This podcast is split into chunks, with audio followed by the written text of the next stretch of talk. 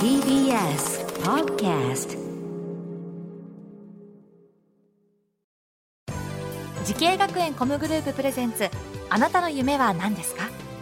この番組は滋慶学園 COMグループの提供でお送りします。自分の好きなことを仕事にしたい。でも資格は持っていないし高校では勉強づけ。私の夢を叶えられる専門学校があればいいな。あなたの夢は何ですか？滋慶学園 COMグループはあなたの夢を実現します。今すぐホームページを。滋慶学園 COMグループ presents。あなたの？あなたの。あなたの夢は何ですか？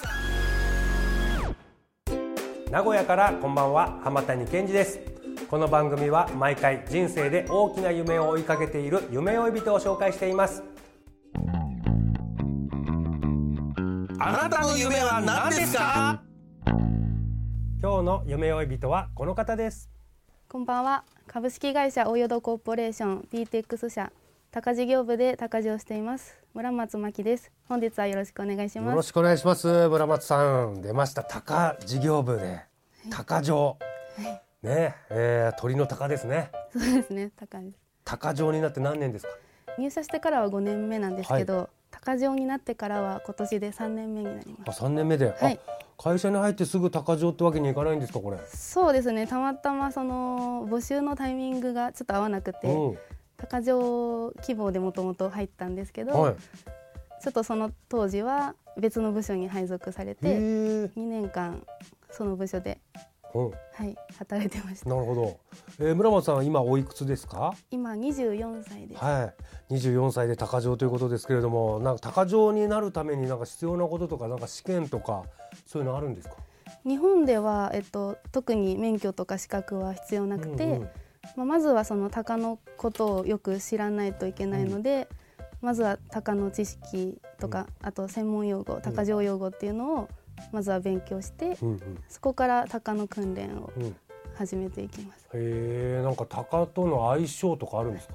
相性っていうより個性がはいありますねへえ、あ、鷹自体の個性があるんですね。そうですね鷹一は一は把握していかなきゃいけない。そうですねはいへ個性えを。もう先ほど日本ではこう免許とかないとかおっしゃってましたけど、海外にも鷹城ってあるんですか？海外をはいああるんだ。はいありますな内容は一緒なんですか、やってること。そうですね大体一緒ですね高城へえ海外、ええどこ？海外っていうのはアメリカとか。アメリカとかあでもあんの？あります韓国とかでもえ？韓国とかでも韓国とかでもあんの？はい鳥の種類は変わるんですか？あ基本一緒の一緒で鷹ではいええなるほどね。はいはい。知らないことばかりですね本当に。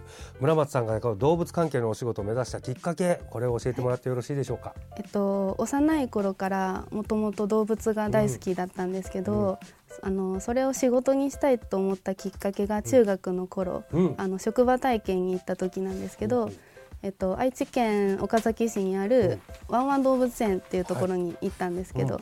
その時に、あのーそのお仕事するトレーナーさんの姿を見てすごくかっこいいなって思って感動して動物を通じてうんお客さん人をこう楽しませられる笑顔にする姿を見て私もこんな風にうん。動物をこう訓練うんトレーニングして人を喜ばせられたらいいなと思って、うん。はい、動物の仕事を目指しました。なるほど。じゃあその時はこうちょっとトレーナーさんみたいな人になりたいなって漠然と思ってたと、い。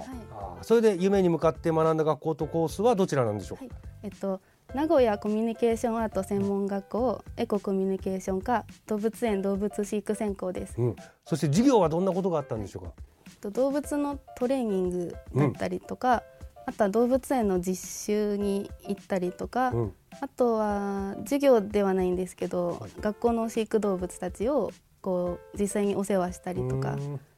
なんかどんな動物をお世話してたんですか？リスもさっき言ってたリスあそうですねリスも含めて私が選んだコースでは、うん。えっと、鳥類と哺乳類がメインだったので、はい。そうへええじゃあ鳥と哺乳類っていうと犬とか？犬猫？はまた違うコースの動物で、えっと、モルモットとかウサギとか、はいはいはい。あとリスとかあのエキゾチック動物小動物。小動物って言わないんだ。エキゾチック動物って言うんだ。そうですね。一般的には小動物のこと、エキゾチック、えーなるほど。なんか思い出に残ってる先生とか授業ありましたか？えっと大塚先生が特に印象に残ってて、はい。その授業ではないんですけど、その行事でその年に1回研究発表みたいなうん。行事があって、で自分たちのやりたい課題とか、うん。やりたいことを見つけてそれについて研究したり実験したりして、うん。それをみんなに発表するっていう行事なんですけど、はい。その時にあの私ペットで鷹を飼ってて 在学中に？そうで在学中に。ペッ在学校専門学校入って鷹を飼っ鷹を飼い始めてペットの鷹を使って、うん。カラスの追い払いをすることに興味があったので、うん。それをやりたいっていうふうに。それを研究、はい。あの題材にして。はい。でその大塚先生に相談したんですけど、まあ、基本そのペットの持ち込みって学校にあの、うんペットを連れ込むのって禁止なんですけどなるほど。大塚先生に言ったら、まあ、そこを交渉していただいて、うん。あのいいよっていうふうに言ってもらってうんそうやあのやらせてくれたっていう点ですごいお世話になったなと思ってます。さあそれでは村松さんはすでに鷹匠として活躍されておりますけれども同じ動物とのお仕事業界を目指す後輩にアドバイスをぜひお願いします。と鷹の訓練をやっていく中で感じたのは、えっと、忍耐力はすごく大事だなと思ったので根気強く諦めないことが大切だと思います。うんうん言うことを聞かせるっていうのも大変なんじゃないですか。ちょっと根気がいる作業かなと思うんですけど。犬と違ってあの鹿ってあの覚えさせるっていうのができないので本当にもう根気強く耐えるしかないですね。あなるほどね。ちょっと特殊ですね。特殊です。いろいろトレーナーとかブリーダーさんとかいるけど鷹匠というのはなんか特殊な職業かなと思いますけど。はい。さあそして村松さんこれからもっと大きな夢あるのでしょうか。聞いてみましょう。村松真希さんあなたの夢は何ですか？私の夢は接客力を磨くことです。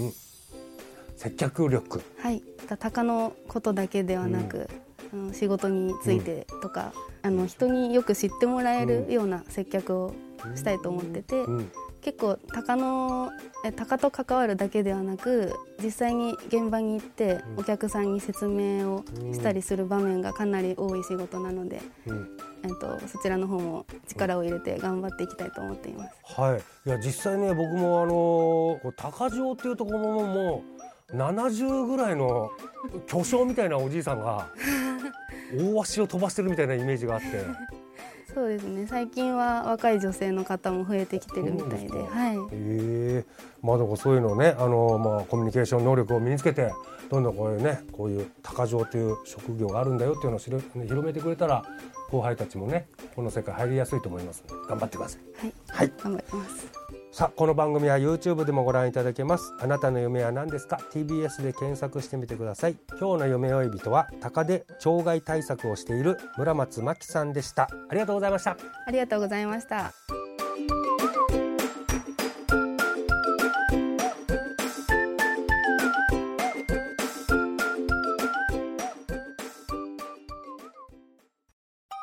動物園や水族館で働きたい。ゲームクリエイターになりたいダンサーになって人々を感動させたい。滋慶学園 COMグループでは希望する業界で活躍したいというあなたの気持ちを大きく育てます。今すぐホームページをチェック。全国の姉妹校でお待ちしています。滋慶学園 COMグループ presents あなたの夢は何ですか？この番組は時系学園コムグループの提供でお送りしました